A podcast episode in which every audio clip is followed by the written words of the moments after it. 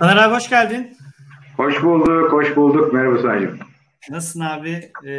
Vallahi nasıl olsun işte şirketin başındayız. Yani teknik yürütmeye çalışıyoruz. Vallahi bu aralar tabii gündemimiz hep farklılaşıyor. Sık. Ama tabii bizim de konumuz belli. Satış durmayan bir hikaye. O yüzden bugün seninle tekrar bir sohbet etmek istedik. Hem geçmiş bu pandemi dönemiyle beraber hayatımıza giren yeni alışkanlıklar, bu alışkanlıkların sürdürülebilirliği, dijital süreçlere satış ekipleri ayak uydurabiliyor mu? Firmalar burada nasıl hatalar yaptılar? Ya da neleri doğru yaptılar? Önümüzdeki dönemde ne tavsiye ediyorsun? Böyle bugün senin güncel hem saha tecrübelerinden hem de deneyimlerinden faydalanmak istiyoruz. Aslında ben girişi sana bırakmak istiyorum abi. Satış giriş yapayım. Satışını konuşacağız bugün. Satış ve pazarlamanın dijitalleşmesini konuşacağız. Evet. Ben sözü sana öncelikle bırakayım. Sonra yavaş yavaş sorularıma geçeceğim. Tamam. Çünkü bu satış ve pazarlama diyoruz ya, bunun esasında artık bence satış ve pazarlama birlikte hareket etmeli. Yani esasında bu hep olması gereken buydu. Fakat dijitalleşmeyle bu iki birimin çok daha yakın çalışmasını gerektiriyor. Niye gerektiriyor? Çünkü hep şunu diyelim, pazarlamanın görevi müşteri yaratmak. Yeni müşteri yaratmak, yeni fırsat yaratmak, biz yeni müşteriye ulaştırmak. Bu pazarlamanın görevi. Satışın görevi ise gelen müşterilere değer sunumu yapmak. Yani şirketini iyi bir şekilde anlatmak, kendi farklılaştırmak rakiplerinden ve müşteriye iyi bir deneyim yaşataraktan sonrasında referans kazanmak. Şimdi bu referans bugün benim yani satışta en çok, yani koşuk yapıyorum, satış koşluğu. En çok koşuk yaptığım konu nasıl referans istenir? Bak Türkiye'de mesela satışçılar bu referans istemişini bilmezler. Öyle bir şey yok, alışkanlık yok yani. Aslında referans isteler, yeni müşteri bulmak zorunda kalmayacaklar. Yani elinin altında bir müşteri var, mutlu müşteri. Bundan referans istemek kadar basit bir şeyi çekindikleri, bilmedikleri, nasıl yapacaklarını konusunda eğitilmedikleri için yapmıyorlar. O yüzden de bu referans olayı çok önemli bence. Diğer bir konu fırsat yaratmak. Pazarlama Türkiye'de de dünyada da şöyle, yani aslında en son yapılan araştırma böyle. Yani pazarlama biliyor yani ne kadar etkin olduğumuzu tam ölçemiyoruz. Ama yani bu %50, %60 civarındadır. Yani sanki pazarlamanın görevi para harcamak gibi anlaşılıyor. Yani sanki yani sponsor olsun, işte etkinlik yapsın, bebek yapsın, şey yapsın. Yani hep genelde böyle bir sıkıntı var. Yani o yüzden de pazarlama esasında satışa direkt katkı sağlamalı gibi bir şey yok. Yani öyle bir sorumluluğu yok esasında. Ama öyle bir sorumluluk var esasında. Ve bu sorumluluğu pazarlama artık almak zorunda. Almak zorunda. O yüzden de bir de bunun üzerine tabii EKMOB gibi birçok uygulama geldi, teknoloji geldi. Bu teknolojilerin esasında tek başına hareket etmesi de bir işe yaramıyor. Yani bunun şirketin veri tabanıyla, yani CRM ile entegre olması lazım. Yani bu üçü de kopuk olduğu zaman bir işe yaramıyor. Yani ben mesela verileri alıp o verilerden faydalanmam lazım bir satış elemanı olarak da. Ama o verilere ulaşamıyorsam veya o veriler benim işime yaramıyorsa o zaman oradaki CRM'in kime ne faydası var? Yani çoğu şey yapılmak için yapılıyor. Pazarlama yapılmak için yapılıyor. CRM'ler yapılmak için yapılıyor. Ama bunları satışa katkı, yeni müşteri yaratma anlamında çok fazla kullanılmıyor. Yani benim gördüğüm en büyük eksiklik bu. Yani aynı şey teknoloji gibi. Şirketler teknoloji yatırım yapıyor ama aldıkları teknolojiyi ne kadar kullanıyorlar, ne kadar bir faydaya dönüşüyorlar? Soru işareti. Yani o teknoloji sadece bilgi işlemi içinde kalıyor. Ama şirketin diğer departmanları bundan çok fazla bir fayda sağlayamıyor. Yine aslında bu seninle daha önce de konuştuğumuz amaç ve araç olma olayı gündeme geliyor. İşte CRM, ERP ya da bu satış ekiplerinin dijitalleşmesini etki eden ECMOC gibi ürünler amaç için alınıp aslında bir araç olduğu, buradan gelen datalarla sahaya veya pazarlama operasyonlarına bilgi akışının ve bu bilgi akışının yorumlanması noktasında eksiklikleri görüyoruz. Özellikle son bir yıldır biz de sahadan topladığımız verilerin en çok pazarlama ekipleri tarafından kullanıldığını, pazarlama ekiplerinin sahada yaptıkları ya da yaptığı çalışmaların sahadaki etkilerini ölçmek için satış ekiplerinden gelen datalardan çok ciddi anlamda faydalandığını gördük ve gözlemlemeye de devam ediyoruz. Peki abi ben ikinci konum aslında şu, biliyorsun pandemiyle beraber çok fazla dijitalleşme süreci konuştuk. İşte artık insanlar video konferanslarla toplantılarını yapabilir hale geldiler. Uzaktan satış süreçleri yönetilebilir hale geldi. Bunlar bir şekilde kayıt altına alındı. Bu bir geçici bir alışkanlık mıydı? Yoksa bu devam edecek? Seninle yayına başlamadan önce ben hani pandemi etkilerini yavaş yavaş bitiriyor dedim. Sen çok güzel bir tespit yaptın. Aslında belki de beraber bu dijitalleşme serüveni nereye doğru gidecek? Ben o konuda fikirlerimi merak ediyorum. Şimdi şöyle söyleyeyim. Yani şu anda görüşüyoruz. Tabii ki bunun faydası var bana. Özellikle şehirler arası seyahat etmekten bizi kurtarıyor. Veyahut da ülkeler arası da seyahatten kurtarıyor. Bunun birçok faydası var ama bu teknoloji, yani bu görüntü görüşmeleri ne amaçla kullanımla alakalı bir şey. Son yapılan araştırmada şöyle bir söyleyeyim sana. 200 tane e-posta göndermekle 6 tane yüz yüze ziyaret arasında eşite geliyor. Yani bugün bir ziyaret 300 tane e-postaya denk geliyor. Bir ziyaret. Yani o yüzden yani bugün ne zaman yüz yüze ziyaret, ne zaman işte bu Webex'ler veya işte görüntülü teknolojileri kullanacağız. Bunu bir kere iyi ayırt etmemiz lazım ve doğru kullanmamız lazım. Mesela bu sabah ben bir belediyeyle toplantım var sabahleyin. Ziyaret etmek istedim. Dediler biz ziyaret kabul etmiyoruz. Tamam dedim ben. Sıkıntı yok. Şimdi toplantı 7 dakika sürdü. Önemli toplantıydı benim için. Yani 10 dakika. Şimdi sosyalleşme tarafı yok bir kere. Yani şimdi bu ekranlardan nasıl sosyalleşeceğiz yani? Ben dokunamıyorum bile yani. Bir şey ikram edemiyorum. Yani bizim ülkemizdeki birçok örf adetlerimiz var değil mi? Yani onları yapamıyoruz bir kere. Yani çünkü bir şey ikram ettiğin zaman bir çay kahve, bir sohbet başlıyor, bir şey oluyor. Yani o aradaki şeyi güçlendiriyor bağ. O yüzden de sen bu ekran arkasından kimseyle bağ kuramazsın. Kimseyle ilişkileştiremezsin. Kimseyi de öyle ikna edemezsin. Yani bu araç sadece hani vardı ya PowerPoint sunumla hani satış yapmaya çalışan satıcılar gibi işte. Odur işte. Yani PowerPoint satış yapmayı düşünüyorsan o zaman bunun üzerine satış yapabilirsin bence. Onun gibi yani. Belli bir etkisi var, belli bir faydası var ama ilişki anlamında ve satış sonuçlandırma anlamında etkisi çok düşük. Bunu iyi anlamak lazım. Görüşüm o. O yüzden de teknolojiler devam edecek. Ha bunlar tabii ki uzaktan çalışma bir kere kesinlikle hayatımıza girdi ve çıkmayacak. Yani bugün şirketler bundan sonra bu hibrit sisteme devam edecekler. Bu kesin. Pandemi bitsin bitmesin. Bu konuda bir geri dönüş olmayacak bence. Bunu insanlar tabii kullanıyor. Gerçekten bundan daha performans gösteren elemanlar var. Bunu kötü niyetli kullananlar da var. Her şeyde olduğu gibi hayatta. Ama şu teknoloji açısından şu faydası var. Yani ben çok hızlı bir şekilde karşımdaki kişiye ulaşabiliyorum ve daha çok sunum yapabiliyorum. Mesela daha önce sunum yapmak çok zor bir şeydi.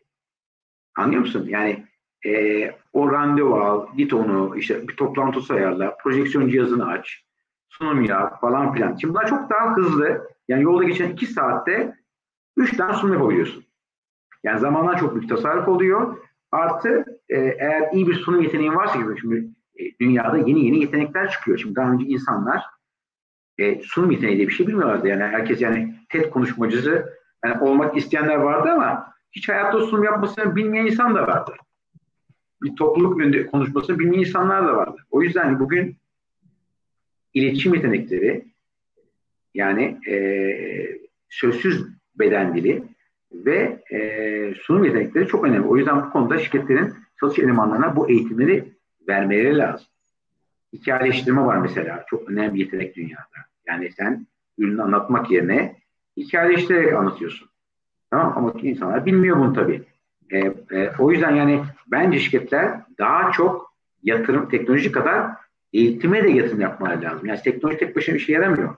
Bu teknolojiyi kullanması için elemanın ona dönüşmesi gerekiyor bir şekilde. Bu teknoloji kullanırken ben hangi yeteneklere ihtiyacım var, hangi bilgiye ihtiyacım var, hangi konuda daha iyi olmam gerekir? Bence bu soruları sormamız gerekiyor. Özellikle en önemli konu bence ki benim şu anda en çok verdiğim şey, hatta bu cumartesi günü de var, zaman yönetimi. Hepimiz zamanımızı çok doğru yönettiğimizi söylüyoruz ama hani herkes şunu diyor bana, 24 saat yaşıyorum. Ben çok iyi yapıyorsun, aferin diyorum. Yani 24 saat, hani hala bu 24 saat çalışmayı bir gurur meselesi olarak görmesi insanların son derece yanlış. Yani bana dese ki ben her günde 3 saat çalışıyorum, kutlayacağım o zaman. Ben senin 3 saat çalışmanı bekliyorum. 24 saat çalışmanı beklemiyorum. 3 saat çalış, 3 saat duvara bak. Hiçbir şey yapmadan. Onu diyor. Dünyanın zenginleri bunu yapıyor. 3 saat boş duvara bakıyor. 3 saat duvara bakmadığın sürece sen sen hala kendini doğru yönetemiyorsun demektir. Evet. Olabilir mi? Aslında bu vardı sana. Dijitalleşme geleneksel satışın sonunu getiriyor mu? Böyle bir şey oluştu insanlarda, yargı oluştu. Biz bir şekilde dijitalleşmeyle beraber aslında birçok işi otomatize hale getirebileceğimizi düşünüyoruz. Halbuki doğası itibariyle ikili ilişki yönetimi ve karşı tarafa güven, karşı tarafa doğru ürün ve hizmet aktarımı, rakiplerinizden farkınızın aktarımı noktasında bizim hala yüz yüze iletişim çok çok önemli bir hale geliyor. O yüzden bu dijital kaynaklarla geleneksel satışın yöntemlerini doğru birleştirmek, doğru anlamlandırmak çok çok önemli diye düşünüyorum. Bilmiyorum, senin burada bir düşüncen var mı? Şimdi şöyle söyleyeyim, yani satışın sonu geldim derken satışa nasıl baktığına alakalı bir şey. Ama şu var ki satışın içindeki pazarlama fonksiyonu, şimdi şöyle düşün sen. Yani yeni bir şirket kurduğunu düşünelim, tamam. Hani EKMOB'u kurduk ilk gün. Ne yapacağız biz? Satış elemanında ilk başta pazarlama yapacağız. Yani şirketleri ziyaret edeceğiz ki ya böyle bir firma var, biz bunu yapıyoruz deyip sen esasında pazarlamanın yaptığı şeyi bireysel yapmaya başlıyorsun. Tamam. Böyle çok ciddi, bu pahalı ve verimsiz bir çalışma bu. Şimdi eskiden biz bunu yapıyorduk. Günde 4-5-6 ziyaret yapıyorduk. Hafta 35-40 ziyaret yapıyorduk. Tamam. Bunu tabii yapmak için de belki 2-3 tane de arama yapıyorduk. Sonra randevu gidiyorduk. Ondan sonra gidersin, 10 müşteriye gidersin. 10 müşterinin de biri senden iş yapar. Yani 9 tane müşteriyi yaparsın bir tane müşteri bulmak için. Şimdi pazarlama bu işi çok daha hızlı hale getirdi. Bak, çok enteresan bir şey okuyacağım sana. Bu önemli bir şey bence, özellikle izleyenlerimiz için. Diyor ki bak, pazarlamada çok bahsedilen marka farklılaşması ya da marka sadakati gibi faktörler markaların büyümesinde sınırlı etkisi vardır. Aslında bir marka yöneticisinin yapması gereken farklılaşmak ya da sadakat yerine daha çok insana ulaşma ihtimali kafa yormaktır. Evet. Yani şuraya geliyoruz biz. Yeni dünyada, dijitalleşen dünyada bizim amacımız daha çok müşteriye ulaşmak. Yani farklı bir şekilde markalar az sayıda insana çok miktar satarak büyüyemezler. Bak, bunun kocaman yaz, ekranını keşke yazabilseydin. Farklı bir deyişle markalar az sayıda insana çok miktarda satarak büyüyemezler. Bugünün tek şeyi bu. Yani bütün bu bir saatin özeti bunu anlasınlar insanlar. Yani az müşteriyle büyüyemezsin. Artı satış elemanının fiyatları çok pahalandı. Yani inanılmaz yüksek. O yüzden de hep onu derim ben, ucuz bir satış elemanı alacağına paranı pazarlamaya harca. Veya 4 tane satıcı yerine bir tane satıcı al. O 4 tane verdiğin parayı bir kişiye ver. Çünkü kötü satış elemanı maliyettir. İyi satış elemanı her zaman şirketi büyütür. Peki abi şöyle bir yere değindin. Maalesef biz biliyoruz şu anda hem ürünümüzden dolayı hem de satış ekipleri ve yöneticileriyle çok fazla görüşüyoruz. Ve genelde karşımıza çıkan en büyük problemlerden bir tanesi dediğin gibi satış ekibinin ilk alındığı andan itibaren oryantasyonu, bu arkadaşın başarı kriterlerinin ölçümlenmesi ve biz maalesef hala başarı kriteri olarak satış hedefi veriyoruz. Yani diyoruz ki iyi ciro yaparsan ya da hedeflediğimiz satışları getirirsen iyi bir satış. Ama yine biliyoruz ki aslında sadece iyi bir ciro getirmek satışın tüm süreçlerini yapıyoruz anlamına geliyor. Sahada gerçekten daha fazla müşteriye dokunmak, yeni müşteri potansiyelleri yaratmak, referans kanalları oluşturmak, bu kanallar üzerinden marka bilinirliğine yatırım, yani marka bilinirliği noktasında da çalışmalar yapmak. Burada satış ekiplerin yetkinlikleri ortaya çıkıyor ve yine biliyoruz ki genelde bu yapılan çalışmalar satış ekiplerinin bireysel hafızalarında kalıyor. Şirketlere bir şekilde bu bilgiler akmıyor. Akmadığı için pazarlama departmanları da genelde mevcut hakkında çok fazla bilgi alamıyor. Burada da dijitalleşme çok önemli bir noktaya geliyor. Burada bir yorumun var mı abi? Var tabii. Ben şimdi şunu görüyorum. Bir kere satış elemanları sattıklarını bilmiyorlar. En büyük sıkıntı bu. Bilmiyor yani. Bizim yani sipariş, bizde satış almak yapmak demek sipariş almaktır. Yani sipariş alanından ben satış yaptım der. Evet. Tamam işte sen hani sen bir kişiye eğer ciro hedefi verirsen ne yapar o eleman? Fiyat kıraraktan maksimum ciroya ulaşmaya çalışır. Oturduğu yerden. En az zahmetli. En az zahmetli. Yaptığı şey o. Yani o yüzden de yani değer yaratmak, değer sunumu yapmak, ürünü farklılaştırmak rakiplerinden bu gibi şeyler çok ciddi hem yani satışta deneyim gerektiren bir şey hem de her elemanı bunu yaptıramazsınız. Yani bu gerçekten yani standart bugün yeni bir satış elemanından bunları beklemek hayal. Yani şirketler tabii hani hedef odaklı gidiyorlar. Bence yanlış yapıyorlar. Bence burada hani KPI diye bir terim vardır. Key Performance Index. Genelde bütün Amerikan şirketlerinde vardır bu. Yani burada nokta şudur. Yani siz hani ciro hedefi verin ama burada esasında satış elemanlarının en büyük primi şu iki şeyden vermeniz lazım. Bir, kârı arttırmak. İki, yeni müşteri bulmak. İş geliştirmek. Yani siz eğer bunlara kişi tamam hedefini yapsın, sen primini ver. Ama bu söylediğim iki şeyi yaparsa yani iş geliştirirse ve daha karlı, daha az fiyat kırarak ürünü satıyorsa o zaman primini ikiye katlaman lazım. Onu güçlendirmen lazım. Yani standart görevini yapsın ama şirketi ileri getirecek olan müşteri sayısının artması ve daha karlı olması gibi biraz şirketin satış elemanından beklediği fakat satış elemanının kendi hedefine gitmek için olduğu için yapmayan şeyi ödülmemiz gerekiyor. Aksaklıkta satış elemanı ile bildiği gibi ciro oynayacaktır. Yani ben de yani satış elemanı akıllı. Niye şey yapsın ki? Yani niye oturup da yani rahat para kazanmak varken niye oturup riske girsin? Onun için bunu ekstra ödüllenmesi gerekiyor. Ödül verilmesi gerekiyor. Bir de bir şey daha söyleyeceğim. Satış kurulurken bundan sonra madem dijitalleşme var, yeni müşteri bulunma sorumluluğu pazarlamada olmalı. Tamam, yani fırsatlar. Yani bir satış elemanı soğuk satış yapmalı. Yani açacak rehberi, açacak Google'ı, açacak işte Türkiye'nin ilk 1000 firmasını, oradan gidecek işte kişinin adını bulacak, sonra gidecek LinkedIn'den tanışacak, bağ kuracak, kendini sevdirecek, sonra da randevu verecek, o da kabul edecek. Şimdi bu yapılabilir mi? Yapılabilir. Ama çok gereksiz bir zaman.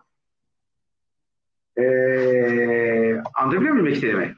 Yani o yüzden de bu gibi fonksiyonlar çok zaman alıcı fonksiyonlar. O yüzden bu fonksiyonlar çok rahat bence pazarlama içinde şekillendirilebilir. Satışla enerjisini müşteri bulmak yerine kendini geliştirmeye, ürünlerini konusunda daha çok bilgiye sahip olmayı ve daha az müşteriye, daha doğru müşteriye, daha az sunum yaparaktan ilerlemeli. Öbür türlü bir müşteri bulmak için 10 tane ziyaret yapıyor. Hedefimiz 5 müşteriye gidip o bir müşteriyi bulmak olmalı. Az önce evet çok bence güzel bir cevap oldu abi. Az önce de bahsettiğin gibi satış ekipleri çok maliyetli ve bu arkadaşların aslında bahsettiğin gibi bir yeni müşteri arama noktasındaki harcayacakları zaman mevcut müşterilerin memnuniyeti, mevcut müşterilere satış frekansında azalma gibi sorunlarla karşımıza çıkıyor. Aslında şunu konuşuyoruz değil mi Taner abi? Geleneksel satış yöntemlerindeki dijitalleşmeyi çok konuşuyoruz ama geleneksel pazarlama yöntemlerinde de artık dijital kaynakların etkin bir şekilde kullanılması ve bunu satışa da doğru bir şekilde aktarıp satışın da çok daha hedef odaklı yeni müşteri kazanmaya yönlendirilmesi gerektiğini konuşuyoruz.